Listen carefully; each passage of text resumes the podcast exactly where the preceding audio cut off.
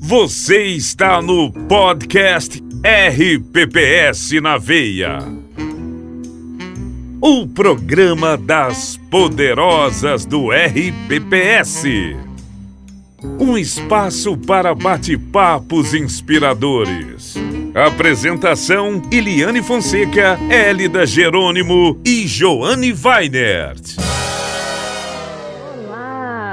Olá! Bem-vindos a mais um RPPS na Veia.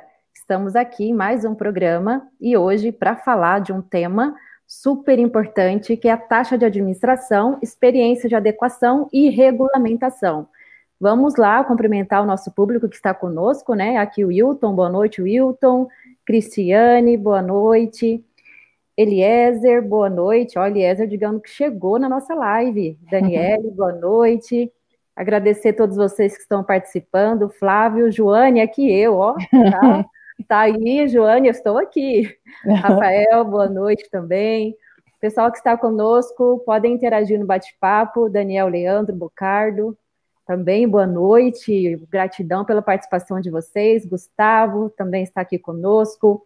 É, podem interagindo conosco aí no bate-papo, dizendo de onde vocês estão falando, participando, que para nós é uma satisfação, e nós vamos mencionar aqui, né? É importante nós sabermos localidades, e estamos aqui transmitindo para todo o país, então, né? Nada mais. Para o mundo, né? Para o mundo, exato. Quem você está, está lá. RPPS na veia, com as poderosas da RPPS, como diz aí a Eliane Fonseca, a Lana Maria, é isso aí. também. Quero cumprimentar as âncoras, né, que está aqui, a Super Joane também, participando do nosso programa. Joane, noite, pessoal, tudo Tô, bem? Tá por aí já. Mandei todo Boa mundo noite. entrar. Eles parem de é. discutir aí, falar no WhatsApp e entra todo mundo lá no programa. Isso aí. Iliane também, a nossa idealizadora do programa, né, que está aqui conosco, a super poderosa. Tudo bem, Iliane? Gratidão, Hélida, estamos juntas, super poderosa sim, estamos fazendo um belo trabalho, né? Esse RPPS na Veia já é um sucesso e é, assim, extremamente é, gratificante para mim, RPPS do Brasil aqui, Diane Fonseca, estar aqui para ajudar, um, né, da maneira que a gente puder, para melhorar a qualificação dos gestores, melhorar a fluidez de informações para o RPPS. Então, Estamos juntos sim, vamos fazer ainda muito mais história com esse RPPS na veia. Gratidão, Joane, gratidão, Hélida. Bem-vindos aí, os nossos poderosos Miguel e Mário, e tenho certeza que a noite de hoje vai ser, ó, topzera. E um beijo aí para todo mundo que está no ao vivo, ó, e simbora lá, ó, Fernanda, Caçador, vamos todo mundo identificar aí, hein? Super aí, legal ó, isso. Amaral, boa noite, pessoal. E Alana Maria, de Crixás, oh, Goiás, Goiás, Goiás, olha oh, só. Tem, tem, tem teu, teus conterrâneos aqui, Mário. Olha o Flávio dizendo, Mário, eu conheci o Mário no evento da Neprem, do Rio de Janeiro, uma figura. Legal. Vamos apresentar Obrigado o Mário, aí, gente. Ó, o Flávio já está dizendo né, que, que o Mário é uma figura, mas vamos lá. É o Super Mário, nosso convidado que está aqui conosco, para falar da adequação já né, lá do RPPS a qual ele preside, um dos pioneiros e vai compartilhar experiência. Bom, o Super Mário, ele é diretor superintendente do Instituto de Previdência dos Servidores Públicos Municipais de São Pedro da Aldeia, do Rio de Janeiro, desde 2013. Já tem uma bagagem aí, né, Mário? É, é certificado do CPA 10, pós-graduado em Contabilidade e Auditoria, com MBA em Controladoria e Finanças, e é membro do Conselho Fiscal da APREMERGE. Então, aí já tem um tempo atuando né, com a RPPS, com uma experiência para é, compartilhar aqui conosco. Mário, se apresenta, fala um pouquinho de você, para o pessoal conhecer um pouquinho mais. Boa noite, meninas. Boa noite, Miguel. Obrigado pelo convite. Boa noite. Bom estar aqui com vocês. Realmente, a gente já está aí desde 2013, né? Já passamos aí por, por momentos bons e momentos complexo aí nessa jornada do RPPS. Quando iniciei, ouvi de alguns colegas aqui do Rio de Janeiro que é realmente é na veia, depois que você entra nesse mundo do, do regime próprio, você não quer mais sair e realmente é, é muito gratificante participar desse, desse, desse mundo e trazer, né, buscar sempre é, o, o, contato com as pessoas, o network, isso é muito importante nesse momento que a gente vive de transição, de mudanças. Está muito diferente. De 2013 para cá, o, a gestão do, regime próprio mudou muito. Entendo até que mudou para melhor, apesar de muita regulação, mas está num caminho de, de, de profissionalização, está num caminho de expertise, de conhecimento técnico, isso é fundamental. Acho que não pode voltar, tem que ser um caminho realmente sem volta. E eu me sinto honrado de estar aqui com uma equipe também que nos dá suporte, de pessoas de grande competência, de grande dedicação ao trabalho. Eu acho que isso que faz com que a gente né, avance e goste tanto, de, tanto desse mundo nosso dos regimes próprios. É isso aí, Mário. Né? Todos nós aqui imbuídos no propósito de fortalecer a cultura previdenciária e disseminar conhecimento, experiências, trocar experiências com RPPS, com Secretaria de Previdência, consultores e todos ligados à área, porque, como você mesmo falou, é uma área apaixonante. Quando você começa a atuar, né, vai querendo aprender um pouco mais, vai interagindo com pessoas, gerando network e evoluindo cada vez mais. Apresentar, então, o Super Miguel, que está conosco, outro convidado especial, para brilhantar o nosso programa, para enriquecer o debate. É, Miguel, ele é auditor fiscal da Receita Federal desde 2004, atuando diretamente com a auditoria nos RPPS de estados e municípios. Desde 2017, é coordenador geral de auditoria e contencioso da Subsecretaria de Regimes Próprios, Secretaria de Previdência, ligado ao Ministério da Economia.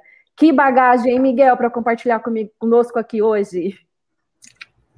Opa, boa noite a todos. É, é um grande prazer né, estar com vocês nesse, nessa noite de hoje, né, para falar um pouquinho sobre a taxa de administração e participar do programa das Poderosas, né, como já está bem conhecido aí, para divulgar realmente a, a, cultura previdenciária. A Secretaria de Previdência, é, nos últimos dois anos, três anos, tem editado uma série de normas, é sempre com esse objetivo de de melhorar a governança, melhorar a governança, a gestão dos agentes próprios previdência, de modo que ele, no final de contas, ele tenha a sustentabilidade futura e possa garantir assim o pagamento é, dos benefícios de aposentadoria e pensão dos servidores, nesse sentido. E cada momento desse, a gente poder compartilhar uma norma, uma norma que vem e que tem, geralmente gera dúvidas, é, é bem legal essa, essa atuação da, do, do programa e a Secretaria de Previdência se coloca aqui à disposição também para contribuir nessa, nessa divulgação das normas e assim facilitar o trabalho dos municípios, dos regimes próprios de previdência na sua adequação é, para fim de cumprimento e para fim de emissão do certificado de regularidade previdenciária. Maravilha. Em nome da RPPS na Veia também agradecer o Ícaro, né, que foi mencionado aqui, tem que ser sempre mencionado porque é o nosso oráculo que está aqui preparando tudo para que tudo aconteça e tudo funcione da melhor maneira possível. Gratidão, Ícaro, pela participação aí de sempre. E mais uma vez quero agradecer já os nossos convidados especiais que vai enriquecer o nosso debate aqui hoje e falar desse tema de extrema importância imprescindível para os RPPS fazerem adequação para, como já foi dito aqui, melhorar cada vez mais e conseguir atingir aí, né, o equilíbrio financeiro e atuarial para garantir a concessão dos benefícios aposentadorias, que é o propósito maior dos RPPS. É, vamos começar então, meninas? Estamos prontas? Simbora lá, né?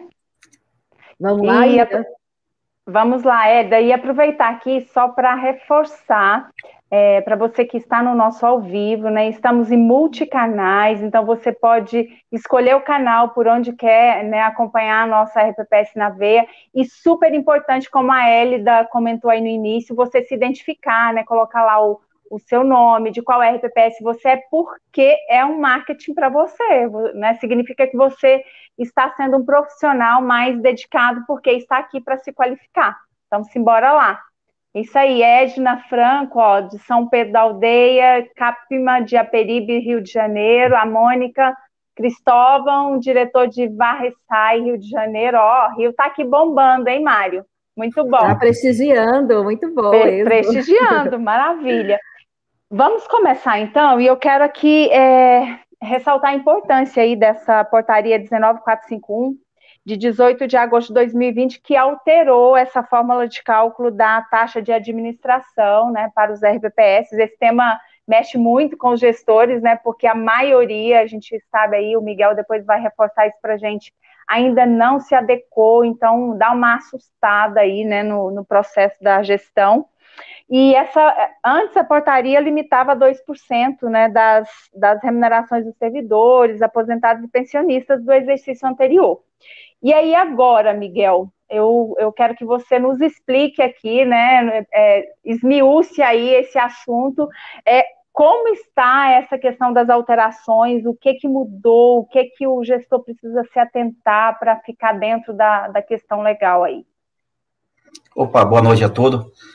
É assim, o, na legislação anterior, o artigo 15 da portaria 402, quer dizer, a, a grande mudança, tipo, vamos dizer assim, é a forma de cálculo do limite é, da despesa com, com despesa administrativa e, e capital necessário à organização do funcionamento da gestora, que a gente costuma chamar de, de taxa de administração. Na sistemática anterior, a gente tinha uma fórmula de cálculo que a gente levava em consideração a remuneração bruta do ano anterior. E aí levava em consideração a remuneração bruta dos servidores ativos, dos aposentados e pensionistas do exercício anterior e aplicava um limite no máximo de 2%. Quer dizer, o ente tinha essa, essa autonomia para definir esse percentual, mas o limite máximo, 2%. Quer dizer, a grande mudança com a portaria 19451 foi a, a mudança na forma de custeio, a forma de cálculo. Antes incidia sobre a remuneração bruta, e aí considerava a remuneração bruta dos servidores ativos, aposentados e pensionistas, e agora leva em consideração apenas a remuneração de contribuição, quer dizer, a base de cálculo da contribuição dos servidores ativos do exercício anterior. E aí os percentuais máximos, ele depende do porte do RPPS. Se for um RPPS Estado ou, ou, ou, ou Distrito Federal, que a gente chama de RPPS de porte especial, o limite máximo é 2%. Quer dizer, o ente pode definir que pode ser um percentual é, menor, mas o limite máximo seria 2%, é, da base de cálculo dos servidores ativos do exercício anterior. Se for RPPS de grande porte, aí o limite aumenta, aí vai para 2,4 é, com a mesma base de cálculo. Se for RPPS é, de médio porte, o percentual chega a 3%, é o limite máximo. Se for pequeno porte, até 3,6% do exercício anterior. Então, de acordo com o porte do RPPS, esses percentuais têm um limite máximo aplicável é, sobre a remuneração de contribuição, a base de cálculo dos servidores ativos, diferente da sistemática anterior, que era a remuneração bruta, é, e, e, aí entrava também os proventos e as pensões. Essa, sim, foi, assim, a grande, a grande mudança. Assim, tem outras, outras, outras mudanças, mas essa foi a mais relevante é, de todas, né? É, deixa eu só fazer um adendo, é, Miguel, que essa, essa, esse percentual né, de, conforme o, o, porte do RPPS é baseado no ISP, né? Isso, isso. É, o, foi, foi publicada uma portaria, eu não me recordo bem o ano, mas foi 2020, parece que é 19, alguma coisa, ela passou a classificar os regimes próprios por porte. Uhum. Quer dizer, uhum. leva em consideração a quantidade de segurados. Segurados aí considerados servidores ativos, aposentados e pensionistas. Então, essa portaria, ela classificou os RPPS, é, chamou de porte especial é, os estados e o Distrito Federal. Então, são 27, 26 mais um, 27 entes federativos. E aí, grande porte, ele fez, classificou os demais municípios, aí incluídos as capitais, em razão do número de segurados. Então, colocou os, os regime próprio de previdência e ordem decrescente de segurados, e aí considerou-se o seguinte, aqueles RPPS que, aqueles RPPS que contemplam aí é, 5% dos segurados do RPPS, então ele que contempla os municípios de grande porte, ele são cerca de 110, ele passou a se classificá-los como grande porte, e o que sobrou de, do, do, dos regimes próprios de previdência, ele fez ali uma mediana, aquele ficou na mediana superior, é, médio porte e abaixo, pequeno porte. Então, essa é uma classificação é, que classifica os regimes próprios de porte especial, somente os estados e o Distrito Federal, grande porte, médio porte, pequeno porte. Uhum. Eu estava lendo ali no, no site da, da Secretaria da Previdência que, que comenta que o nesse caso do ISP, né, que a, que a, a base para escolher, para classificar também leva em questão as notas que, a, que os regimes próprios têm em alguns quesitos que o ISP calcula, né? que é a transparência, situação financeira, situação atuarial e, e a, a, parte da gestão propriamente dito. Ah, Sim. Eu estava vendo no, no caso da Previspa, que é o do, o do Mário, que agora eu vou fazer até a pergunta para ele, que o, a Previspa é de médio porte, conforme o ISP, né? Sim. Médio porte, isso. Para vocês lá de São. Me fugiu o nome da cidade do Mário. São, São Pedro da Aldeia. São Pedro da Aldeia. A gente teve um caso engraçado quando a gente foi convidar o Mário, que a, a Eliane falou para chamar o Mário de Aleluia. Eu disse aleluia, Eliane. ficamos confusas, ficamos, ficamos confusas. Até a gente achar quem que era o aleluia. Mas, em todos os casos, o teu município, Mário, é, vai aumentar o percentual da taxa de, de administração, aumentou já, né? Porque vocês já se adequaram, mas saiu os inativos. Isso vai ter algum impacto de financeiro para vocês? Terá, apesar de, de aumentar um pouco a, a taxa, né? A gente vai ter um pouco de ganho aí na, na taxa de, de, de, com a mudança da base, mas nós perdemos 30% de, de base de cálculo. Quase uhum. entre 35% e 36%. A gente tinha uma base aí de 106 milhões e vamos para uma base de 73.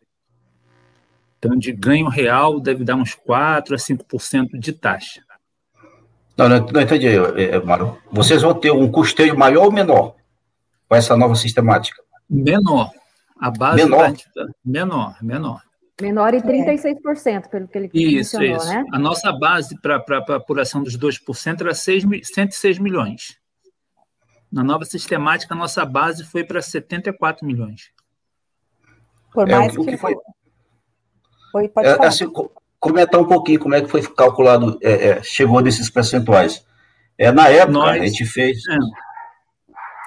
Porque na outra a gente tinha os servidores, né? Era a base de remuneração dos servidores, aposentados e pensionistas. Agora é a base de contribuição dos servidores, aí tem os servidores da unidade gestora né? E aí deu essa queda. Na matéria assim, ó, na, na, sistemática anterior, quer dizer, eu vou fazer um histórico primeiro, é, hum. para a gente ter uma noção assim, o que que levou em consideração essa mudança. Uhum. Não, o que foi que levou em consideração? A gente tinha um parâmetro anterior, que era 2% da remuneração bruta do ano anterior, e aí se mudou a forma de calcular, mas não foi com a intenção de reduzir o, os valores do, de custeio da taxa de administração, foi ao contrário. Quer dizer, para uns foi diminuir, para outros foi aumentar, como a gente vai mostrar anteriormente. A gente tinha uma situação inicial de descasamento. Tinha um descasamento entre os critérios previstos na portaria 402, que, que fazia que o limite era com base na remuneração bruta do ano anterior, e se aplicava o percentual 12%, e tinha a portaria é, 464, que já definia que o custeio da taxa de administração é, deveria ser com base no, na base de cálculo dos servidores ativos. Então, a gente tinha é, é, descasamento de critérios, que a gente calculava o limite de uma forma e o custeio era forma de forma de outra. E com isso ainda piorava ainda mais o custeio insuficiente, especialmente daqueles municípios de pequeno e médio porte. Quer dizer, eu calculava o limite de mil, em cima da remuneração bruta, que é maior, claro, que é a base de cálculo, e na hora de eu fazer o repasse, na, na avaliação autorial, eu levava em consideração a base de cálculo dos servidores ativos. Então, isso causava um, um desnível né, na hora de fazer o repasse e agravava ainda mais a situação daqueles municípios de pequeno e médio porte, que, é o, que eram os grandes, que são os grandes prejudicados, uma taxa de administração menor, e aí a gente forma de, vamos uniformizar o critério, então vamos trazer tudo o mesmo critério, levando em consideração agora a base de cálculo, é, a base de cálculo do, dos servidores ativos. E a gente veio, veio, também com outro objetivo, de corrigir distorções é, que existiam. A gente tinha é, os estados é, o Distrito Federal e as capitais, os municípios de grande porte, com recursos sobrando para a taxa de administração, e tinha uma situação, que o objetivo foi melhorar a situação dos municípios de pequeno e médio porte, que tinham custeio suficiente. Então, a, a, o objetivo dessa mudança, ele foi nesse sentido, diminuir o custeio para estados e capitais e municípios de grande porte, e melhorar, ao contrário do, como o Mário está tá afirmando, é, no sentido de melhorar o custeio para o município de pequeno e médio porte. E aí o seguinte, a gente fez um, um levantamento na época, é, com base nas informações dos municípios que encaminham é, caminhos da IPR para a Secretaria de Previdência, cerca de 1.773 municípios, claro, nem todos encaminham, e chegamos à conclusão do seguinte, é, primeiro, para os grandes porte, na situação anterior. O cálculo, o cálculo é muito simples, assim, quem ganhou e quem perdeu. É, é, é fazer o, a taxa equivalente. A taxa equivalente levando em consideração a base de cálculo e a remuneração de contribuição. No caso dos estados, caso bem é, dos estados, os estados, a alíquota definida totalmente é 2%. Quando se pegou a, a, os 27 é, estados e, no caso, o Distrito Federal, a, alíquota equivalente referente base de cálculo e remuneração de contribuição, chegou é, nesse fator de ponto 0,64. Então, por isso que a gente considerou 2%, você multiplica por 2,064, você tem, tem um equivalente de 1,28. Quer dizer, para os estados, efetivamente reduziu. Reduziu em torno de 36%, e foi esse o objetivo mesmo, que realmente tinha recurso sobrando. Para os municípios de grande porte, a relação entre base de cálculo e remuneração de contribuição 0,70. É, foi esse fator que foi localizado para aqueles municípios de grande porte. E aí chegamos nesse percentual 2,4, porque você multiplica 2,4 multiplica por 0,70, você vai ter uma alíquota equivalente a 1,68. 1,68, quer dizer, em relação a 2%, houve uma perda efetiva para os municípios de grande porte, 16%. Agora, de forma diferente, foi para os municípios de médio e pequeno porte. É, se constatou assim, para todos aqueles municípios pequeno porte, a média, a média, não para todos, a situação não é igual para todos, mas na média desses municípios, o fator foi 0,74. Quando você divide base de cálculo, remuneração de contribuição, 0,74. Se você multiplica 3% por 0,74, você chega a uma alíquota equivalente de 2,22. Quer dizer, é como se estivesse multiplicando 2,22 incidente sobre a remuneração de contribuição. E nesse caso, os municípios estariam ganhando de cerca de 11% no médio porte. Para o pequeno porte, foi multiplicado por 3,60. Multiplica 3,60 por 0,74, você chega em 2,66, seria a líquida equivalente. É como se você estivesse multiplicando 2,66 incidente sobre a remuneração bruta do ano anterior. Então, em média, os municípios de médio porte é, tiveram um ganho de 33%, dizer, no todo. A gente pensa, quando faz fazer a alteração da legislação, e se pensa no conjunto dos regimes próprios de previdência. O que vai diferenciar quem ganhou mais ou quem perdeu menos vai ser justamente a, a situação da base de cálculo dividido por a remuneração de contribuição. Se no caso do, do Mário, que ele de repente perdeu, e é um município de pequeno porte, então vai ver que lá a remuneração de contribuição é muito próxima da base de cálculo. É. Na verdade, deve... É, a gente perdeu na, na pergunta da, da Hélida era o seguinte: como é que ficou a, a base? A nossa base diminuiu para o cálculo. Efetivamente, é, efetivamente a nossa taxa aumentou. Aumentou. Ah, não, aí estava entendendo errado. Porque assim, eu digo assim, não, o valor que você tem disponível hoje para custeio, para custeio da despesa administrativa aumentou. Aí, então, esse foi o objetivo. Então, é. a gente fez esse estudo assim, no sentido desse sentido, grande não porte. Chegou, não chegou aos 11% da média, tá. Né? nós chegamos aí a 3,63% acima. Tá, mas melhorou um pouquinho, né? É, melhorou. Teve outra é, coisa mas... aí que melhorou mais, depois a gente conversa. Ah, tá. Mas a ideia, a ideia foi, foi nesse sentido, assim, estados tinha recurso sobrando. É, se você aplicar hoje os 2% de remuneração em cima do, do, da base de cálculo, ele, efetivamente ele perdeu. Quer dizer, na média dos estados, perderam em média 36%, grande porte perdeu 16%, médio porte, na média, ganhou 11% a mais, e pequeno porte ganhou 33%, além daquela possibilidade que ele pode instituir o bônus né, da taxa de administração e aumentar ainda mais esse 20% em cima do, do limite anual. Ei, Miguel, então, a Secretaria de Previdência teve esse cuidado, então, de fazer esse mapeamento e analisar os ganhos, né, os prós e os contras que os RPPS teriam. Porque tem uma pergunta aqui, acho que da Cristiane Correia, que ela perguntou exatamente isso se a Secretaria de Previdência fez esse mapeamento, né, esse estudo antes da implementação, da edição da portaria e, e tudo mais.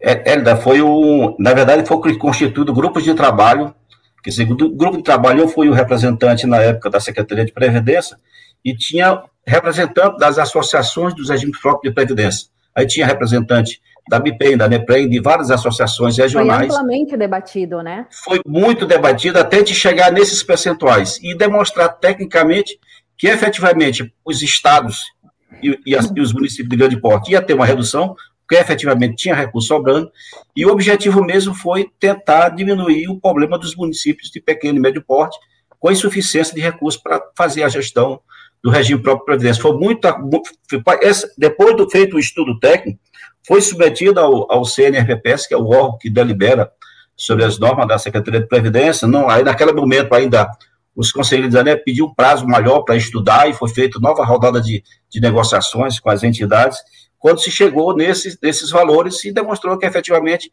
era até onde a gente podia, a gente podia é, aumentar os limites. Na época anterior, eu me recordo assim, porque eu tenho que pegar aqui meus apontamentos, na época anterior a gente tinha, é, com a regra anterior, 2% da remuneração bruta, cerca de 420 municípios extrapolavam o limite da taxa de administração. Com, com os novos percentuais, já refazendo os cálculos, esses valores reduziram para 100.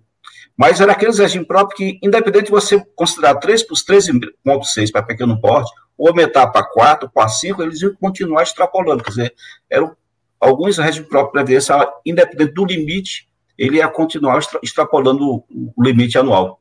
Então, a gente chegou nesse, que seria assim, um, um percentual aceitável, né, é, para fins de, de, de, de, aprovação pela Secretaria de Previdência e, mais especificamente, é, no Conselho Nacional dos Regimes Próprios de Previdência. O, acho que o, que o que o pessoal entra muito em questão é, é porque tem muitos, é, principalmente de pequeno porte, que tem mais inativos do que ativos, né? Daí esses é, acabam ficando mais prejudicados, embora tudo tenha que se adequar, né? Mas é questão tudo de cálculo e, e fazer o. É, né, é assim, Jana, é, tem essa situação. Alguns regimes próprios de previdência, aqueles que constituem há mais tempo, que tem geralmente de um para um, aí, para esses regimes próprios de previdência, de repente, é, houve uma, uma, uma redução Uhum. Mas, assim, a gente levou em consideração o conjunto dos RPPs, quer dizer, uhum. todos os 1.773 regimes próprios que vinham caminhando os DPR de forma regular, e se fez nos últimos três anos, não foi só o último ano, não. Se fez uhum. nos últimos três anos, nos últimos quatro anos, nos últimos cinco anos, até chegar nesse percentual que, que ia reduzir a quantidade de regime próprio de previdência, que extrapola esse limite, e, e, e mesmo que a gente fizesse alguns ensaios aumentando esse limite cada vez mais, mesmo assim não ia diminuir tanto aquele 100 que ia continuar extrapolando. Quer dizer, há essa situação assim, bem específica para esses regimes próprios, mas para a grande maioria houve ganhos, é, pequeno e médio porte. Não dá para também ficar fazendo uma taxa para cada um dos regimes. Não, não né? tem, aí você fica... tem essa, você tem essa. Né? Isso, né? exatamente. Tem que pensar no todo, né? Aí, no todo, exatamente. É, ter a Deixa visão macro e atuar para equilibrar todos os RPPS. Pode continuar, dizer, Joane. Não, mas, mas, mas, a continha, mas a continha que tem que ser feita, eu acho que gera muita dúvida isso aí. A continha, se eu ganhei ou se eu perdi. Então ele vai fazer o seguinte, ele vai pegar a base de cálculo dele, a base de cálculo que incide a, a contribuição, que incide a contribuição dos servidores ativos, e dividir pela remuneração bruta. Ele vai chegar no fator. Vai chegar no fator. No caso dos RPPS, no caso da média nossa aqui, de pequeno porte, foi 0,74. 0,74. Então, se eu multiplico 0,74 pelo percentual definido, que for por 3,6, eu vou chegar em 2,66. Quer dizer, é, é como se estivesse aplicando 2,66 sobre a remuneração bruta. É a taxa equivalente, que, que dá esse ganho equivalente de 33%. Uhum. Então, assim, ó, quem ganhou mais é quem tinha essa taxa equivalente maior. Quanto maior de que 0,74, ele pode ter ganho 33, 40, 50. Mas se essa taxa dele for abaixo de 0,74, quer dizer, a, o, o, que incide a contribuição é praticamente o. É, é, é, a, a, diferença é muito grande, quer dizer, muita parcela do incide de contribuição, se abaixo de 0,74, aí ele perdeu. É, ele perdeu, é, é, efetivamente. Então, se, se ele multiplicar isso aí de inferior a 2, ele perdeu. Se o passar de 2, ele está ganhando alguma coisa. Hum.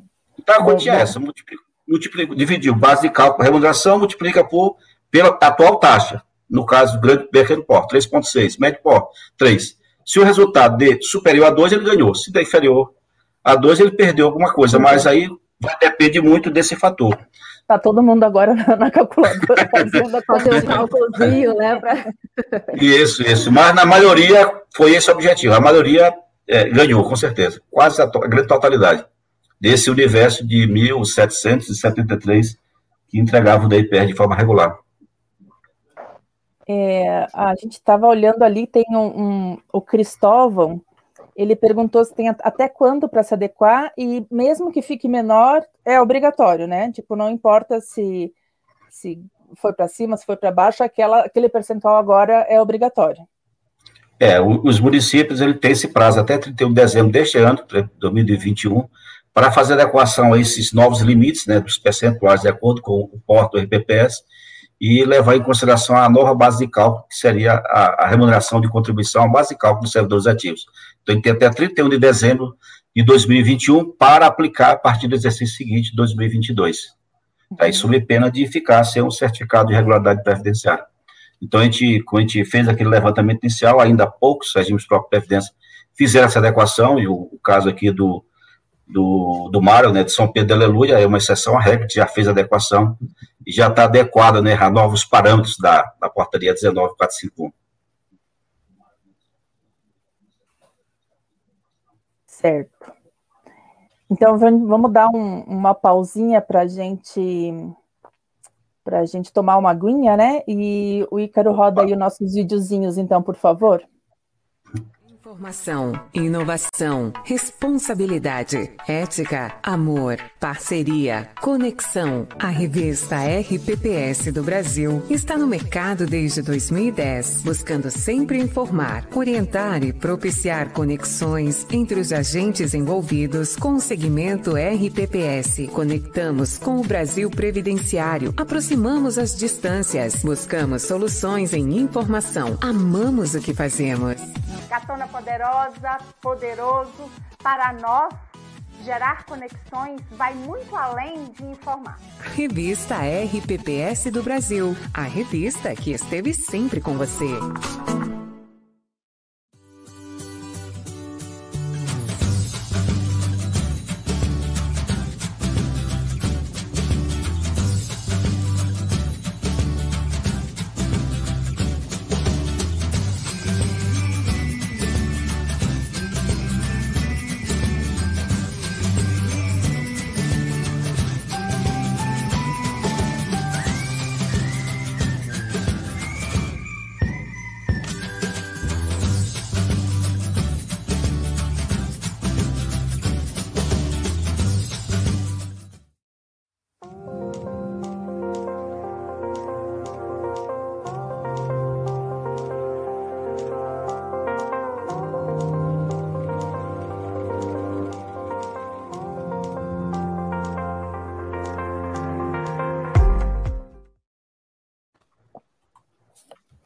E estamos de volta.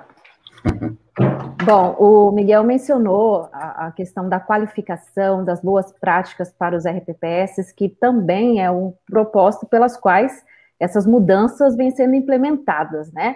É, e aí, Miguel, gostaria que você mencionasse para nós é, no seguinte quesito: os limites da taxa elas podem ser acrescidos, né, em 20% para as despesas destinadas exclusivamente para a certificação pró-gestão né, e profissionalização ali dos dirigentes e conselheiros. E ainda há muita resistência com relação à capacitação das pessoas que atuam com o RPPS. O que, que você tem sentido aí nesse sentido em relação a essas questões de profissionalizar o quadro né, da, do RPPS em si? É, a Secretaria do, de Previdência, ao longo dos anos, vem buscando a profissionalização a, a todo custo. Então, foram diversas iniciativas, né? E aí pode citar aqui a primeira, o, o CRP, o Certificado é, de Regularidade Previdenciária, como uma forma de o regime próprio cumprir as normas e assim ter melhores práticas de gestão previdenciária e permitir uma, a melhor sustentabilidade é, do regime próprio para depois garantir o, cumprir a sua missão institucional de garantir pagamentos de benefícios e de aposentadoria e pensão. Então, o CRP seria, assim, um, um marco, foi um grande marco. Depois, é, Outro, outra grande iniciativa da Secretaria de Previdência foi o, o Progestão. Ele foi instituído lá em 2015 pela Portaria 185, é, uma certificação institucional da unidade gestora, quer dizer, uma forma de, da Secretaria incentivar os regimes previdenciários a adotar melhores práticas de gestão previdenciária e ter melhor controle dos seus ativos, dos seus passivos, e assim melhorar é, a governança, a relação entre os segurados e a sociedade, e assim melhorar a sua sustentabilidade mas ainda é um programa de natureza facultativa, quer dizer, o regime próprio, que não faz adesão, ele não tem nenhuma restrição é, para fins de, de emissão do, do CRP. apesar de todos os benefícios que ele proporciona à gestão do regime. O ele passa a ter é, um processo de trabalho é, de acordo com padrões de conformidades, de acordo com requisitos legais, e assim ele melhora a produtividade, ele melhora o desempenho dos seus processos, ele melhora, reduz retrabalho, ele melhora a sua, sua imagem perante outros regimes próprios de previdência, quer dizer, só tem vantagens, além de todos os incentivos é, criados pela Secretaria de Previdência para, para ser um RPPS certificado no Progestão. Então, ele, ele passa a ser considerado RPPS investidor qualificado, profissional, e aí aumenta os leques de oportunidade de aplicar no mercado financeiro. Ele tem os limites é, da resolução 3922 aumentados, e assim ele pode é, aplicar em determinados fundos percentuais maiores e aproveitar a oportunidade também de melhorar os rendimentos. Ele, o fato dele ser um RPPS é, com a, é, faz adesão, depois obter um, um, dos níveis de certificação, ele tem uma melhor classificação do indicador da situação previdenciária, que é outro, outro pro, programa da Secretaria de Previdência, com esse objetivo de melhorar a gestão do regime próprio de previdência. E aí ele faz com que classifique os regimes próprios de previdência, ele indica a situação previdenciária daquele regime, permitindo essa comparação entre regimes é, de mesmo porte, de acordo com o indicador da situação previdenciária, permitindo assim a competição e, e essa competição sadia de buscar a melhoria da gestão. E agora, mais recente, é, tem a portaria 9.907, essa de caráter obrigatório, é, que trata da certificação dos dirigentes, dos gestores de recursos, dos membros do Comitê de Investimentos e dos colegiados, dos Conselhos Legislativos e do Conselho Fiscal. Então, coube à Comissão do Progestão a operacionalizar a certificação dos dirigentes e membros dos órgãos colegiados. Então, a, a, a coube à comissão, então ela ela, ela foi definido como competência dela definir aqueles critérios de habilitação técnica das entidades certificadoras e dos certificados a serem emitidos para fins de habilitação técnica desses profissionais. A comissão elaborou uma proposta de manual que agora, dia 20 de maio, semana passada, ele foi aprovado no Conselho Nacional dos Regimes Próprios de Previdência. Quer dizer, já existe um manual aprovado e agora tramita uma portaria, é, um ato do secretário de Previdência que vai aprovar o manual é, da certificação profissional, vai ser publicado no site da Previdência, e a partir daí, as entidades certificadoras já podem se habilitar para atuar como entidades certificadoras. E uma vez tendo as, as entidades habilitadas para atuar como entidades certificadoras, e temos os primeiros é, os certificados reconhecidos pela comissão, passa a contar o prazo é, para os dirigentes, gestores de recursos, membros do Comitê de Investimento, dos Conselhos Deliberativo e do Conselho Fiscal, para comprovar sua certificação profissional. Quer dizer, é mais uma é, essa agora de caráter obrigatório, é uma forma de forçar efetivamente agora essa busca pela profissionalização da gestão. E a portaria 19451, ela traz mais um incentivo, quer dizer, a, a possibilidade do regime próprio de previdência que se adequa aos novos parâmetros, os percentuais, de acordo com o porte do RPPS e a base de cálculo, a remuneração dos servidores ativos do exercício anterior, ele, além daquele limite anual, ele pode criar mais um bônus de 20%, cujos recursos ficam vinculados exclusivamente à certificação no Progestão, à certificação da unidade gestora e também à certificação profissional dos dirigentes, dos gestores de recursos e dos demais membros dos órgãos colegiados. Quer dizer, essa mais um incentivo, quer dizer, ter esse bônus da taxa de administração, cujos recursos ficam vinculados a essa busca da certificação, tanto da unidade gestora como dos profissionais que ocupam aqueles cargos estratégicos né, na unidade gestora. Muito bom. É maravilhoso, Miguel, é, nós percebe, é, percebermos ao longo desses anos né, de, de implantação aí de FPS o quanto a Secretaria da Previdência, né, esses técnicos aí que é, zelam tanto para que o RPPS seja cada vez mais forte, consolidado, né, e a gente percebe o quanto vocês estão atentos, né, a tudo, é, nos congressos que a gente, né, infelizmente um ano aí que a gente não, não presencia, né, mas sempre nos congressos, aí pelo menos em 12 anos de existência da revista FPS Brasil, a gente sempre viu vocês é, ouvirem né, os ensejos dos gestores, as reclamações, as dificuldades do mercado financeiro, por exemplo. Eu, eu cheguei a presenciar uma reunião em que é, é, agentes do mercado, representantes de empresas, pediam para vocês a questão da regulamentação na área de investimentos. Então, a gente percebe o quanto a secretaria tem sido atuante nisso, né? Parabéns aí para você e para todos da secretaria que olham com tanto carinho para todas as demandas, né, de todo o RPPS. Muito bom. É assim, ó, a, gente, a gente tinha uma situação antes de 98, a gente não tinha nenhum marco normativo. Aí veio a, a, a emenda 20, 98, depois veio a portaria 9.907, e depois veio toda a, a, legislação seguinte, as normas infra, infralegais, a própria a lei 10887, e depois veio todas as outras portarias nesse sentido de dessa busca da profissionalização da gestão do regime próprio. Mesmo com todo esse marco legislativo, a gente sabe que o regime próprio ele passa por problemas diversos. Assim, o mais gritante de todos é, é efetivamente a, o desequilíbrio financeiro e atuarial.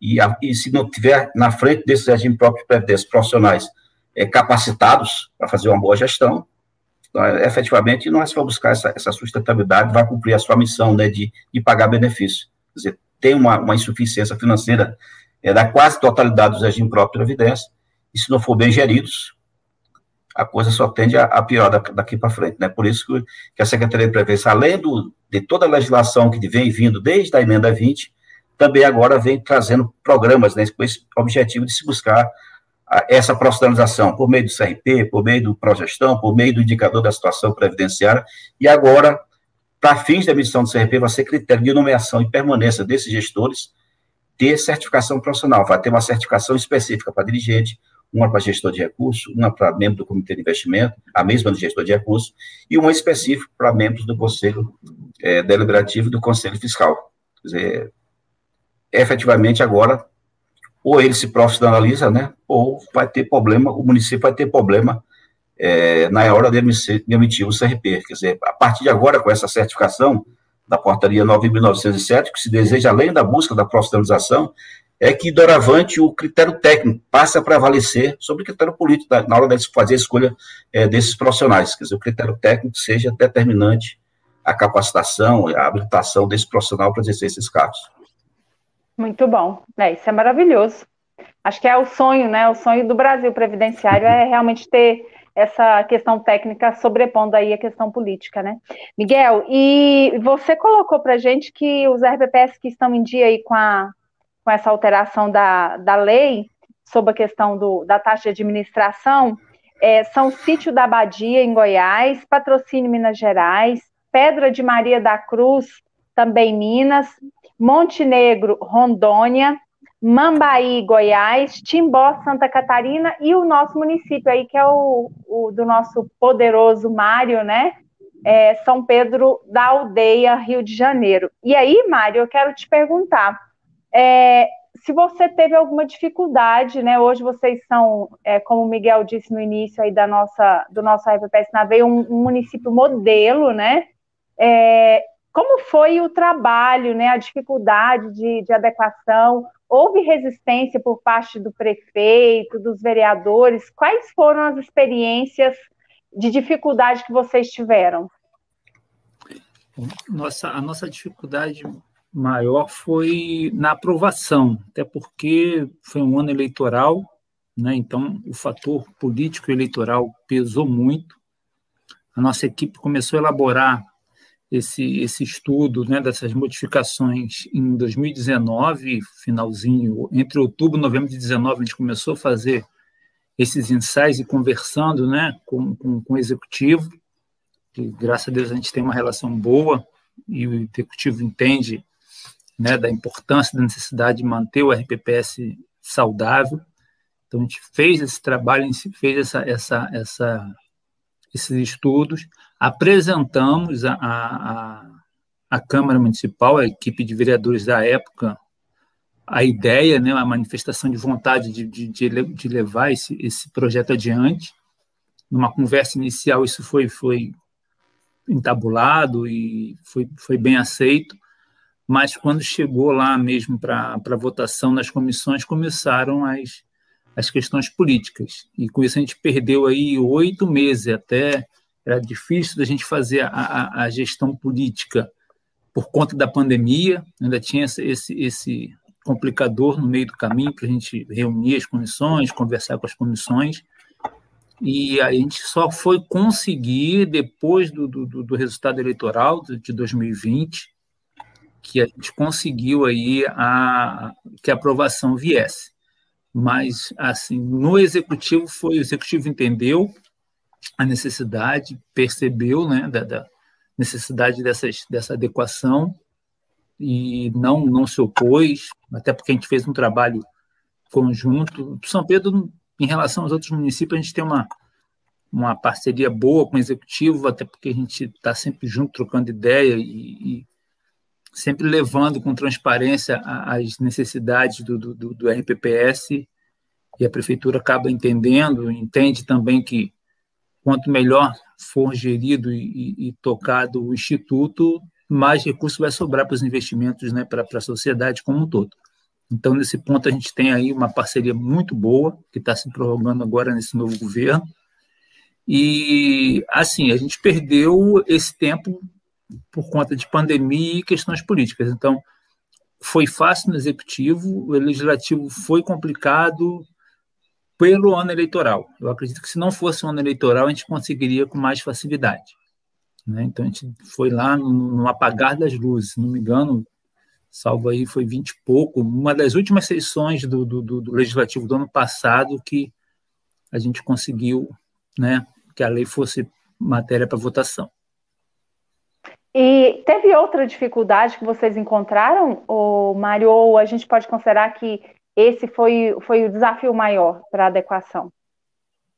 É, esse, o, o, convencimento do executivo, ele também foi um pouco, né, nós tivemos dificuldade, mas como é que eu vou dizer? É, fica mais fácil, porque a gente tem mais tempo de conversar, de reunir, né, e São Pedro ele tem uma, uma, uma peculiaridade que tem aqui um comitê gestor, o prefeito designou um comitê gestor que reúne um grupo reduzido de secretários, e essas demandas são debatidas ali. Então, um fórum menor e um fórum técnico, ele fica mais fácil da, da de depois encaminhar isso para o prefeito de forma política. Então, a gente primeiro esgotou na, na, nas reuniões do comitê gestor essas necessidades e com números né, mostrando a questão.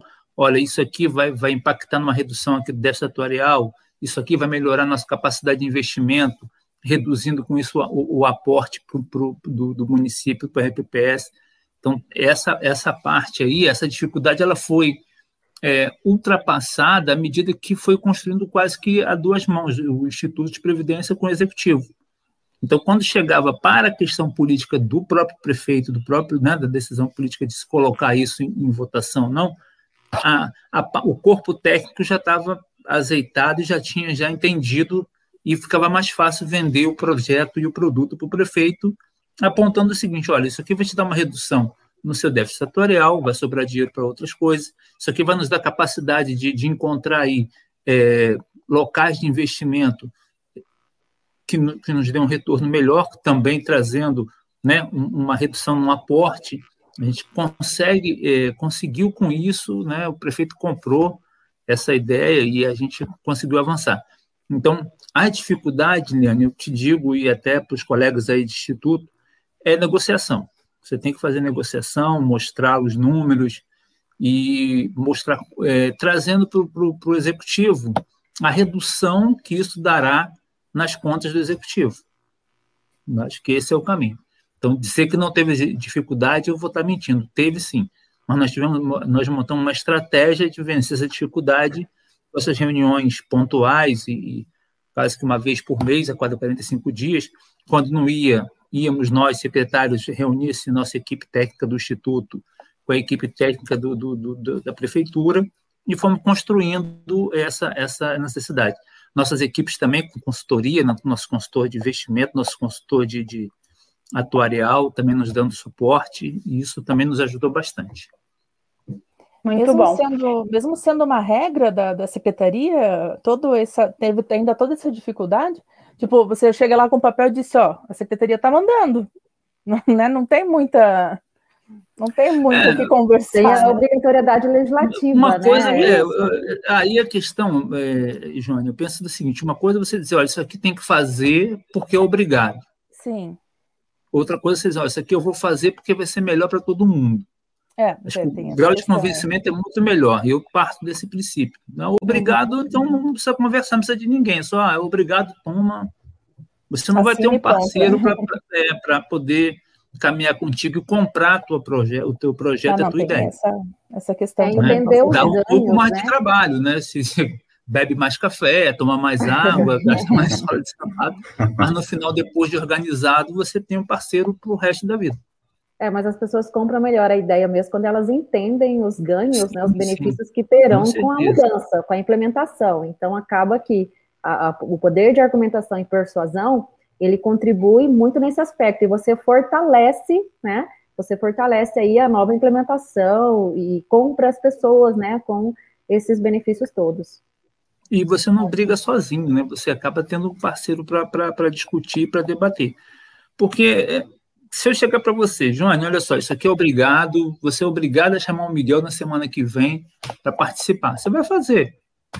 Joane, olha só, tem o Miguel, que é um, que é um auditor espetacular, mas está difícil a gente conversar com ele. Vamos, vamos lá, vamos em Brasília, vamos conversar, vamos tentar organizar. Você vai se envolver muito mais. Com certeza. Né? Assim, não, desce, não desce igual abaixo, né? Não fica aquela coisa assim, correto, assim, down, né? Aquela e tudo mais. Isso fica aí. mais assim, algo compartilhado, né? E construído Isso, você, juntos. É, você traz o, o, o ator também para jogar contigo, né? Eu não gosto de time, eu gosto mais de, de né, dos personagens estar tá trabalhando junto para poder você chegar no objetivo que é do município como um todo, mas que na verdade a gente como RPPS você viu, poxa, eu estou lá só para poder cobrar, eu estou lá só para poder, né, parte do recurso que poderia estar sendo aplicado em outro local, eu tenho que deslocar lá para o Instituto de Previdência. Então, se você chegar com mais uma obrigatoriedade, ó, isso aqui agora chegou, isso aqui, toma. Lá vem aquele pessoal do RPPS assim. de novo, né? Ele já vem aqui me cobrar, enfim. Então, eu prefiro trazê-los né? desse jeito e está dando certo. É bacana. Porque, assim, é, é, não é à toa é, que é o município modelo, né, Miguel? Tá vendo? o cara é, faz por é. onde, né? Pois é, com certeza. É porque assim, o, a gente tem que entender assim que o, o regime próprio de previdência, ele é, é, a gestão dele é diferente de tudo que existe no município. Quer dizer, todo município está preocupado, ó, o que eu arrecado aqui, eu vou aplicar, vou fazer isso, fazer aquilo, e a coisa acontece. O regime próprio, não, ele não pensa no presente, ele pensa no futuro. E aí, o, o gestor de recursos, é, efetivamente, tem que estar tá bem assessorado por, profissionais na área de investimentos, na área atuária, na área jurídica, na área contábil. E aí, quando ele demonstra que aquela mudança é boa, não só para o regime próprio de previdência, mas para os servidores, para o próprio município, aí ele convence de forma técnica, como, como o Mário bem, bem, bem fez, ele, ele consegue esse convencimento e depois as parcerias e as coisas ficam mais fáceis. Porque se chegar, ó, tem que fazer, se eu não tenho dinheiro e fica aquela, aquele atrito e termina a coisa não andando. Tem que ser realmente na, na, na, na nos argumentos, argumentos técnicos, que é bom para todos, e aí a coisa funciona realmente e consegue implementar sem grandes traumas, né? Nossa, Muito é bom, maravilha. Ô, meninas, é. Élida e Joane Gatonas, vamos dar mais uma pausazinha, assim, rapidez, a gente volta e reforçar aqui para você que está no ao vivo aqui com a gente, mandar sua pergunta, sua dúvida, seu questionamento, porque nós teremos aí reta final, né, no no próximo bloco já vamos partir para o nosso encerramento, então você ainda tem a oportunidade aí de participar, enviando sua, seu questionamento, sua dúvida, beleza? Simbora lá tomar uma, uma aguinha? Beleza, vamos lá. Vamos lá, Ícaro. RPPS na veia, bate-papos inspiradores.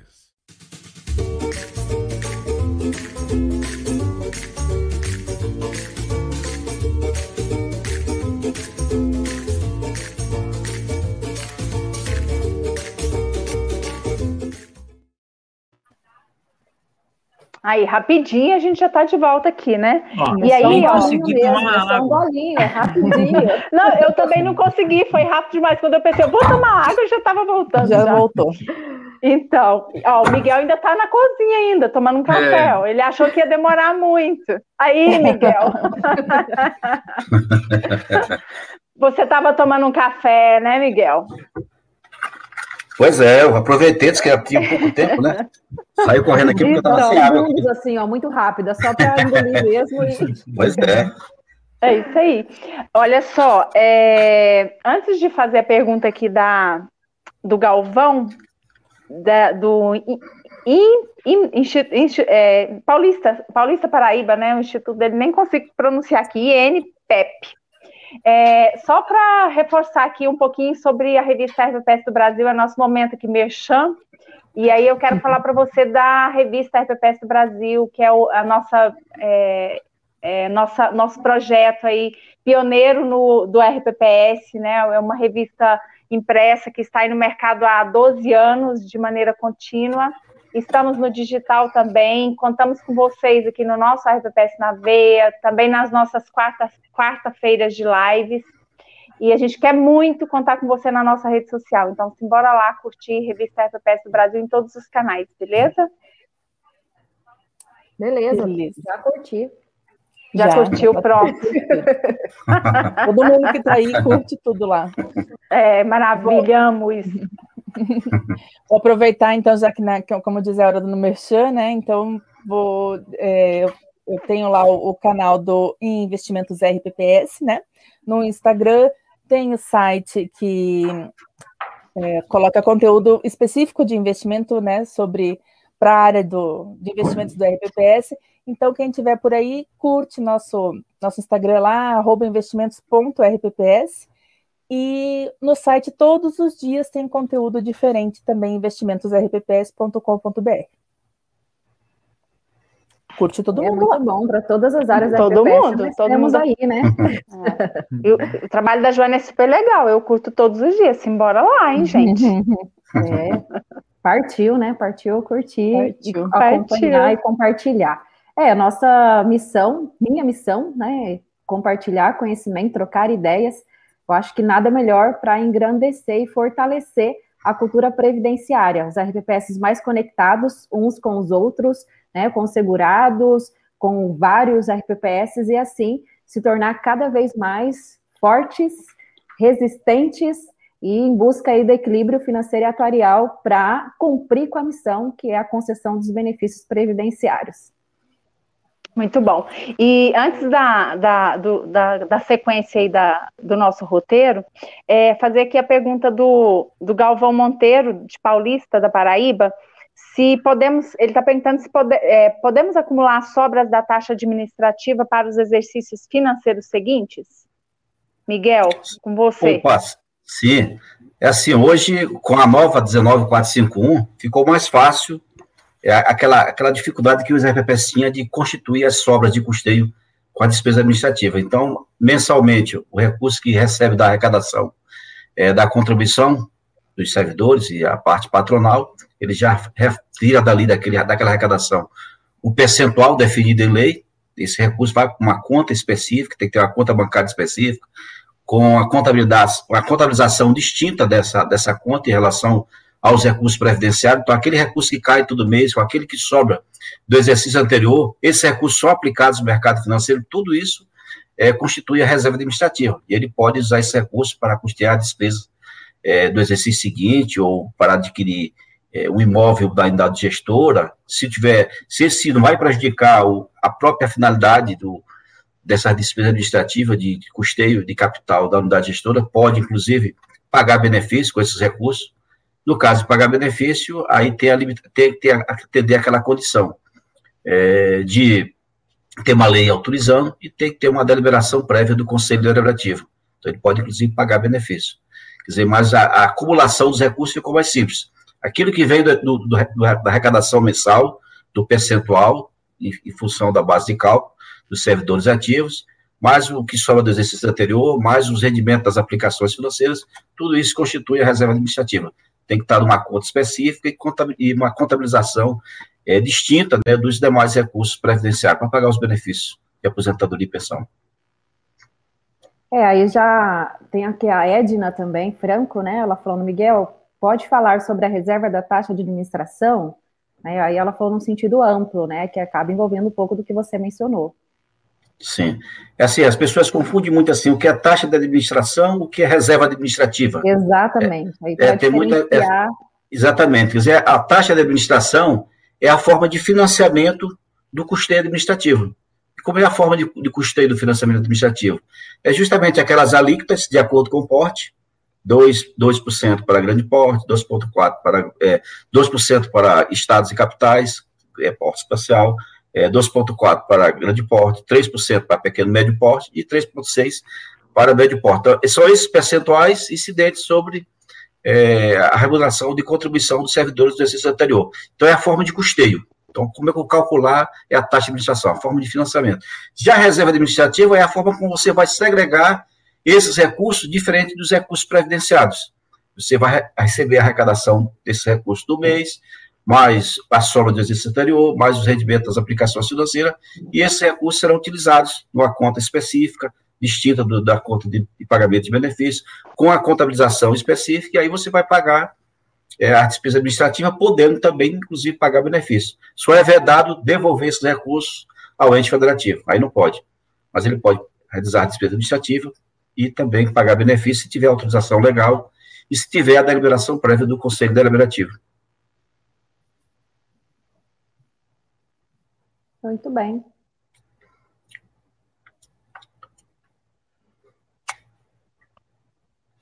Bom, Joane está desligado o seu microfone, mudo. Esqueci, opa, opa, opa. Eu vi que você está aí.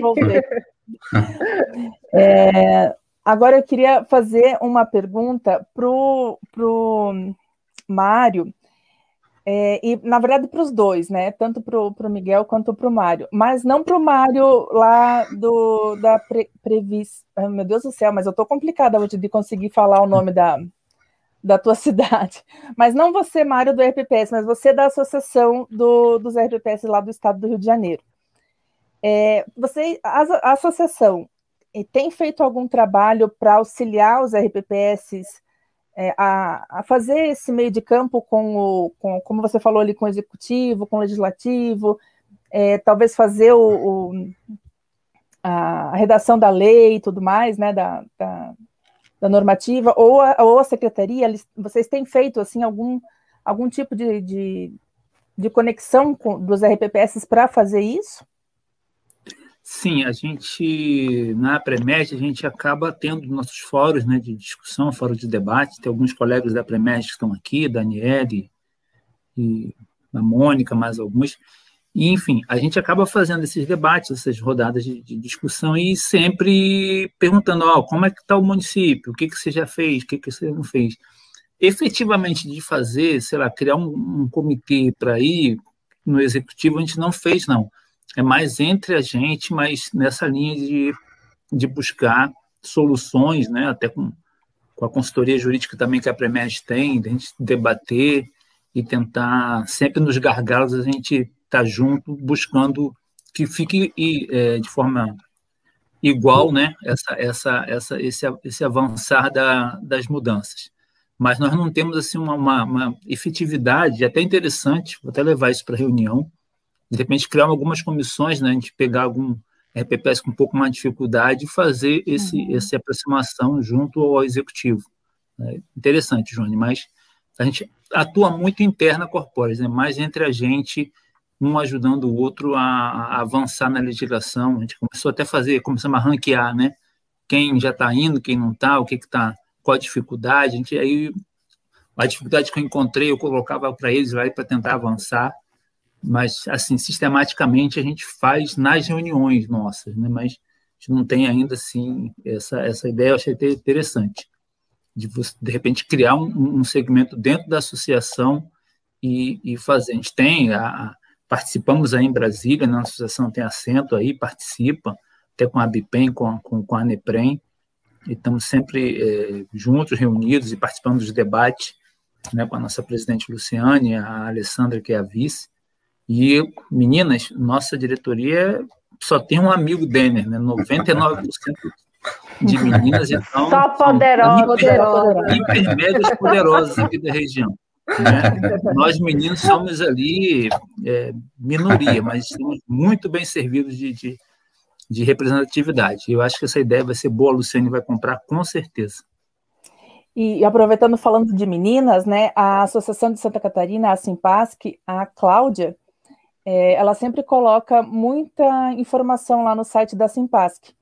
E tem lá uma minuta da, da, da lei para a taxa. Então, quem tiver interesse em lá dar uma olhadinha, é, é a Simpasc. e acho que está na primeira página já, já tem a, a, informação da minuta da lei. Ela sempre coloca, explica, né, escritinho assim, explica, coloca a minuta, tem também lá coisas do progestão, tem bastante. Vários bastante modelos, né? Tem bastante modelos. É. Os modelos para orientar aí Isso. os RPPS. É interessante. Então, é assim, e... o, os regimes próprios, assim, os, os pequenos principalmente, né? eles têm muita dificuldade assim, de corpo técnico nessa área jurídica, né? Sim, na área jurídica, na atuarial, na área de investimentos. E as uhum. associações efetivamente têm esse papel fundamental, porque geralmente as associações têm um, um corpo técnico muito bom, ele pega os, os gestores daqueles principais regimes próprios é, profissionais já com, com experiência, né, com, com certificações de muitos anos, então efetivamente tem esse papel é, assim, fundamental para auxiliar, principalmente os pequenos, né, que tem essa dificuldade de ter um, um atuário, de ter uma assessoria na área de investimento, na área jurídica, na área contábil, essas são aquelas, aquelas áreas que a gente acha assim, mais assim, fundamentais, que os, que os pequenos têm dificuldade. E as associações, efetivamente, têm esse, esse papel. E aí, como vocês citaram a Simpasc, a Simpasc tem esse papel realmente relevante lá da Cláudia, que é membro lá da nossa comissão do Progestão, e faz uhum. um trabalho realmente brilhante lá em Santa Catarina. Quer dizer, se pegar hoje Santa Catarina, é, é, o estado com o maior número de adesões ao, ao, ao Progestão e maior número de certificados. Quase a totalidade dos municípios tem adesão ou já está buscando a certificação. E é um trabalho da associação mesmo.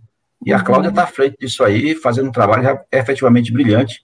E sempre que tem alguma novidade, ela já, já lança um modelo, alguma coisa, e isso é efetivamente melhora bastante para os pequenos, né, que não têm condições efetivamente de ter um advogado, de ter um atuário, de ter um consultor na de investimento, um contador para fazer aquela contabilidade. Então, e, efetivamente, ajuda muito, né? Então, a Cipas realmente é um, é um modelo, assim, que as outras associações podiam servir o mesmo modelo aí para ajudar os, os pequenos, pequenos e médios municípios que têm previdência própria.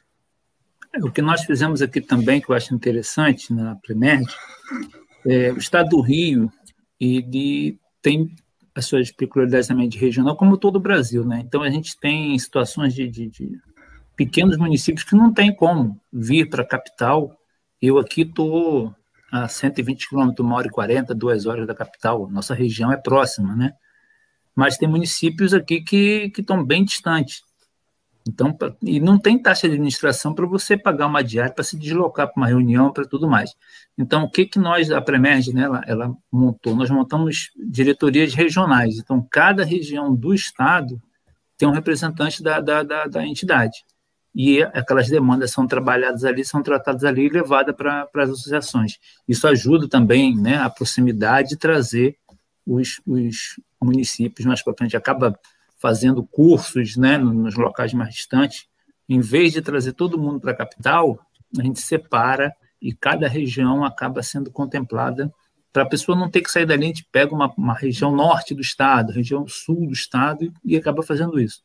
Claro que ano passado isso né, acabou tendo que dar uma reduzida por conta do,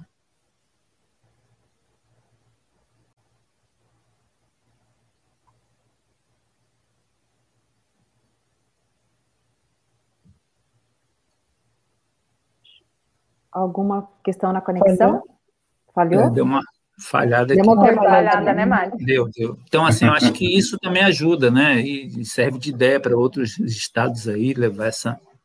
Você acabar é, descentralizar né, a, a, a, a entidade.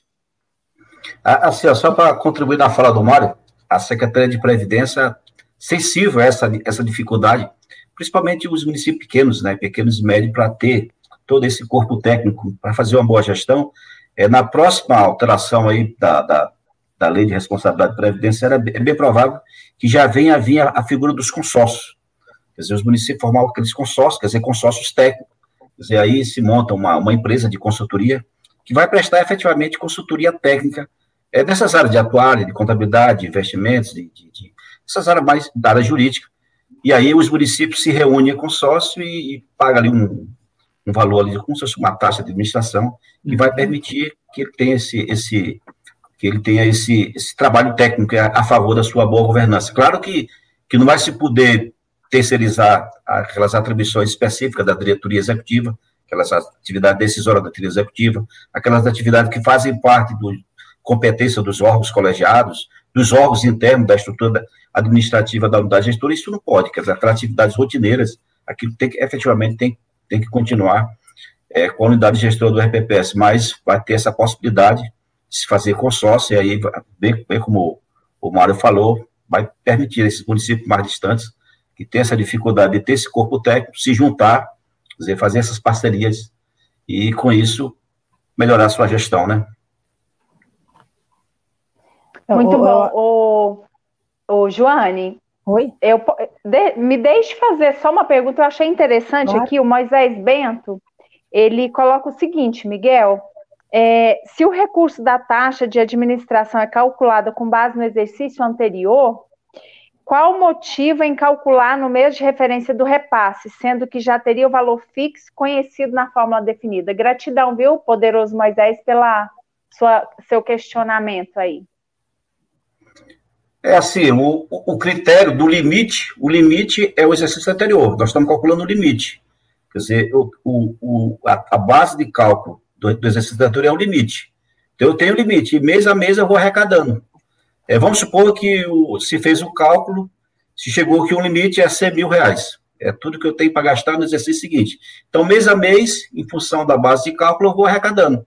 Se chegou no mês de dezembro, eu já arrecadei 100 mil, acabou o limite, não, não tem repasse para aquele valor. Se ao contrário, só arrecadei 80, de, de repente a base de cálculo diminuiu, quer dizer, o ente federativo pode fazer esse acréscimo do que falta. Quer dizer, eu, o, o exercício anterior é o limite. Agora, a forma de arrecadação é da, do mês, da remuneração do mês. Então, eu tenho lá 100 mil para gastar no exercício seguinte, mês a mês, em função da base de cálculo, vou aplicando aquele percentual até aquele limite. Vamos supor, 100 mil reais. Então, é quanto eu vou arrecadar no exercício seguinte para fazer essas despesas é, administrativas. É mesma, da mesma forma como era feito anteriormente. Eu tinha um limite, que era em função da remuneração do ano anterior, e aí levava em consideração a remuneração bruta, né, é, dos servidores ativos aposentados e pensionistas, eu tinha um limite. E aí eu ia arrecadar, na verdade não se arrecadava em cima da remuneração bruta, mas em cima da base de cálculo, por isso tinha essa distorção, eu tinha eu arrecadando mês a mês até chegar naquele valor máximo do meu limite do ano anterior. Uma coisa é o limite, a outra forma é como arrecado o recurso para ir para a conta da reserva administrativa. Deu para entender? Oi, pois não. Sim, sim, perfeitamente, é, Miguel. Eliane, a gente uh, também usa uh, o pressuposto da, do duodécimo, né, Miguel? Você tem o valor sim.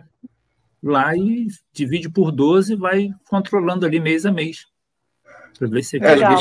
É, é, geralmente o município faz isso. Ele chegou lá, eu tenho é, o meu limite é 100 mil, olha, é quanto eu posso gastar no dia seguinte. E eu, o prefeito, ele vai, vai arrecadando mês a mês, ó, esse mês eu só posso gastar é, 100 mil dividido por 12. É o que eu vou arrecadar mês a mês. E ele vai controlando durante o exercício. Se chegou lá em dezembro, eu já, eu já tenho 100 mil repassado, arrecadado, não vai ter recurso, ele vai ultrapassar o limite. A não ser que em caráter excepcional, porque a portaria ela permite, em caráter excepcional, o ente fazer um aporte para custear a despesa se aquele limite está sendo insuficiente. É possível? É. Aí o ente fazer um aporte, não mais sobre o, a base de cálculo do exercício anterior, mas um aporte com a finalidade bem específica para custear despesas recorrentes de capital. Muito bom. Vamos e vamos terminar, Vamos né? começar a acabar? Vamos, ah, sim, vamos lá. É, alguns. Tem mais alguma pergunta ou comentários aí interessante para nós colocarmos na tela, Ícaro? Tem tanto. A, é, até só alguns, né? Até para nós assim, fechar nossa live, ouvindo um pouquinho do nosso público, né, em relação ao tempo que nós tivemos aqui, debatendo esse assunto de extrema importância. Professor Ademir Mota, dúvida: tem como tirar o progestão com a mão de obra 100% terceirizada? Não, assim, Aí... o, o, o, propogestão, ele vai ter que cumprir aquelas ações do programa, das três Sim. dimensões. E ali vai ver que vai ter é, ações que ele vai ter que ter uma diretoria executiva, que ele vai ter que ter uma quantidade de segurados ali. Quer dizer, o ideal é que, a, como se quer buscar a profissionalização da gestão do IPPS, não faz muito sentido ele ter um progestão por meio de mão de obra terceirizada. Quer dizer, tudo que se busca é efetivamente ter efetivamente na unidade gestora servidores, um mínimo de servidores ali, mas que ele possa fazer efetivamente a gestão do regime. Não faz sentido ele terceirizar a gestão e ter uma progestão por meio de, um, de uma empresa. Quer dizer, vai na contramão daquilo que te deseja, né? Que é, o desejo da Secretaria tendo de Previdência. um mínimo aí para garantir a continuidade dos trabalhos, inclusive, né, Miguel? Claro. Se ele tem um, um, um, Pois não. Não, desculpa que tá, tá fazendo delay aqui depois que vocês falaram. É, até essa questão do consórcio ali que o senhor comentou, acho que pode até entrar nessa questão de terceirização do. do pode ser um, um dos motivos para tentar entregar tudo para um, um consórcio gerir, e não estou dizendo que é bom ou ruim, né? Só tem que talvez cuidar com essa questão de, de entregar a gestão para o consórcio e eu fico lá olhando e tomando café, né? Pois é, não faz sentido, né? Quer dizer, aquilo que é que é competência da diretoria, aquilo que é competência dos órgãos colegiados, aquilo que é competência dos órgãos que fazem parte da, da, da estrutura administrativa, então, da gestora aqui, e aquelas atividades rotineiras do dia a dia, isso não pode ser terceirizado. Quer dizer, o consórcio vem para contribuir na maioria dos processos da, da, da, própria gestão com aqueles trabalhos mais técnicos, que o RPPS, ele, o pequeno RPPS não pode, não pode ter o, aqueles profissionais, principalmente nessas áreas de atuar, de contabilidade, investimento, área jurídica, então, ele vai recorrer ao consórcio e ter esse trabalho mais técnico, é como forma de favorecer a sua, a sua gestão. É, e aí, é aí onde fica o ganho para os pequenos RPPS, né? Porque eles vão ter Isso. aí um corpo técnico com qualidade, né? Com conhecimento para poder gerir ali, na verdade, as atividades, né? Para executar e trazer o resultado que é necessário. Mais algum, Ícaro? Esse negócio do consórcio aí dava outro programa, viu? Ah, com certeza. Com certeza. Outro programa aí. Falta para a próxima RPPS eu, eu veia, né? Com um monte de pergunta na cabeça com relação ao consórcio. É, o consórcio é uma coisa que vai vir, né? Quer dizer, não é ainda a realidade. Quer dizer, tá, tem tá previsão, tem previsão de ser instituído, mas ainda não é realidade. Quer dizer, logo Sim. pela frente, né? Será mais uma, mais uma ferramenta na busca dessa, na maioria da gestão, né? Uhum. Muito bom. Bom, caminhando aí para o fim da nossa live, agradecer as participações. Alana Maria, uma pergunta aqui, né? É, a despesa do pagamento com o PASEP entra na despesa da taxa de administração? Ser é uma pergunta recorrente. Esse PASEP é um problema, é um calo para o regime próprio de previdência. Quer dizer, PASEP, é, é, tem dois, assim, o PASEP, a despesa com o PASEP, é, ele faz parte da despesa administrativa. Quer dizer, o que, o que ficou fora da despesa administrativa é, é aquela despesa é, com a aplicação financeira. Você vai aplicar o recurso do mercado financeiro, você tem despesa financeira. Dizer, os tributos incidentes sobre os rendimentos da aplicação financeira. Esses não, esses são, tem que ser custeado com as receitas financeiras. Mas a, a despesa com o PASEP, ele ainda continua sendo é, um, uma despesa, né, despesa administrativa, apesar é, é, é a sua forma de, de cálculo, né, muitas vezes não é é, a melhor, mas é, é, previsão legal. E o que se a gente tem assim é, é, a, é a tentativa de mudar a forma de cálculo do PASEP futuramente, mas é apenas uma previsão legal. Então, assim, não tem nada de concreto ainda para dizer que vai mudar efetivamente, porque é um, é, é, um, é, uma, é um tributo de competência da Secretaria da Receita Federal que a Secretaria de Previdência não tem como, como interferir. Interferir, né? É, exatamente. Já foram feitas várias consultas, mas a, a resposta é naquele sentido que incide efetivamente, sempre que faz o repasse é, da, da, contribuição patronal, incide o PASEP e é considerada como despesa administrativa.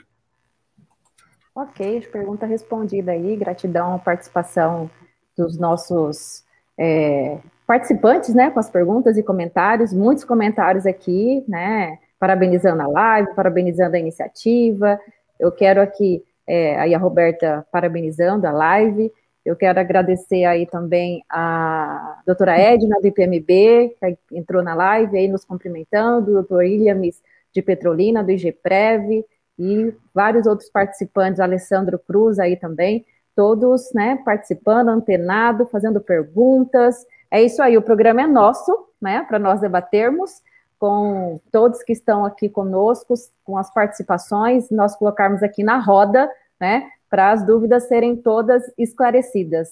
Gratidão, Miguel, Mário, aí pela participação, por compartilhar a experiência de vocês, que acho que, acho não, tenho certeza, trouxe um ganho, um valor significativo aí para todos os participantes, Iliane, Joane, mas, antes de encerrar, gostaria aí ouvir do Miguel e do Mário, né, as considerações finais para nós, de fato, aqui encerrar nossa live. Miguel? Opa, eu só queria agradecer a oportunidade pra, por participar desse programa, né?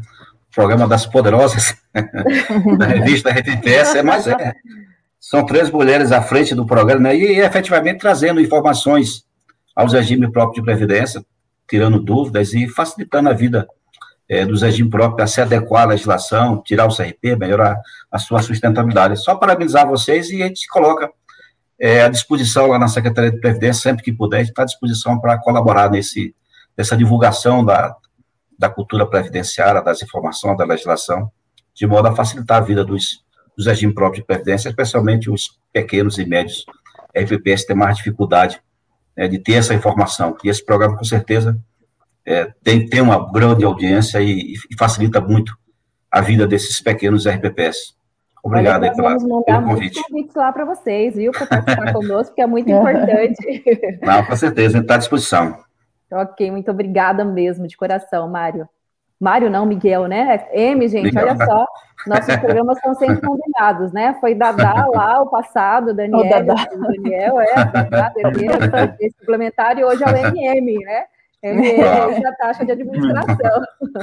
Até confunde um pouquinho. Mário, considerações finais? Agradecer também o convite, né? agradecer a, a, participação, acho de suma importância, e inclusive com a participação do, da, da, Secretaria, para diminuir as distâncias né? e, e trazer também informações relevantes para a gente, que é, o dia a dia às vezes é um pouco corrido, e tendo um canal com essa penetração é muito importante para pro, os regimes, para o regime de, de previdência, principalmente para os menores, né? Porque você acaba não tendo essa possibilidade. Agradecer a vocês, meninas, a, a, ao convite, nos colocando à disposição para, né, quando precisar, a gente poder contribuir, estamos aqui à disposição. Né? Falo também aqui já, podendo a Premerge também participar, se for desse, nesse sentido, alguma coisa com a associação. E agradecer a equipe, agradecer a todos aí, sucesso, né? Com a RPPS na veia, a gente já está com essa veia pulsando com, com regime próprio, isso aí, depois que entra, né? No, no, no, é difícil, ah, já é oxímetro para a gente medir quanto que tem de RPPS aí no nosso sangue. e, boa é noite é aí, muito obrigado pela, pela, pelo convite. Espero ter tem podido muito... ajudar. Ô, Mário, tem muito sangue nesse RPPS, né? Aqui no nosso é uma beleza. Aqui nós temos assim, a nossa salinidade é muito grande, então não tem pressão alta que segura. A gente vai com tudo mesmo. Não tem. Pode vir que a gente leva para a resolução. Quero aproveitar o espaço e convidá-los também na quarta-feira, de 26, até a live da Premerge, que eu vou participar, falando sobre a importância do censo previdenciário para a gestão dos RPPS. Então, quem está nos ouvindo, né, e puder participar, será às 10 da manhã, horário de Brasília, a live aí com esse tema, que também é, contribui bastante aí com os RPPS. E, Joane, Liane, considerações finais também, para nós fecharmos nossa live? Posso Liane? começar, Eliane? Pode, posso, pode posso começar. Não, então, só, só queria agradecer. É, só Depois que o, o, o, Miguel comentou ali mais um pedacinho do consórcio, já veio umas quatro perguntas aqui de veio consórcio. Veio várias então, perguntas mesmo. Gente, não é nada certo, né? Não é nada eh, para amanhã, calma, né? Mas quando, quando for a hora, a gente faz uma live de, do consórcio, sim, pode deixar. E a live vai ficar gravada, tem gente que perguntou aqui que se vai ficar gravada sim, fica, fica todas no, nos nossos canais, né? E agradecer ao, ao, Miguel, ao Mário e às meninas, né, por mais uma noite, nosso quarto programa, né? E quarto por mais uma noite de, de conversa, de, uh, de conversa séria e despojada ao mesmo tempo, né? E então, passa vamos... tão rápido, né? Passa, uma hora e meia já. Então é okay. isso, muito obrigada. Siga o Investimentos RPPS lá. Além de ficar gente... gravado, tem um podcast, né? Que é gerado ah, é, amanhã, amanhã a gente lança o podcast. É. E é lançado aí quarta-feira. Quarta-feira, quarta-feira. E aí, para quem faz caminhada, quem gosta de trabalhar ouvindo, né, podcast, fica a dica aí, RPPS na veia, para rechear o seu dia com notícias, com, aliás, com informações, conteúdo. conhecimento, conteúdo sobre previdência do servidor público RPPS. Eliane, é considerações finais? Gratidão, L, da Gatona, Joane, né, por dividirmos aqui a nossa bancada, né? Bonde das uhum. Poderosas, como disse o Flávio lá de Salgueiro, né? É, gratidão, Mário, Miguel, por estarem aqui com a gente numa noite de, de segunda-feira, né? Quase nove e meia já, e nós estamos aqui construindo conteúdo para os RPPS. Então, assim, só gratidão mesmo, tá? Por estarmos aqui com a RPPS na V, esse super programa, um sucesso. E gratidão, ó, amo você que ficou aí ao vivo, que depois gratidão. vai ver, né? ver a nossa live, o nosso programa RPPS do Brasil é, em todos os multicanais aí, podcast, como a Elida falou, enfim, você não tem como dizer que não viu, né? Que não acompanhou. Tá aí para você de graça, feito com muito amor. Simbora, 7, do, 7 de junho, com prévia, nosso próximo tema, e teremos mais um convidado aqui poderoso da Secretaria da Previdência, então se liga no nosso próximo RPPS na Veia.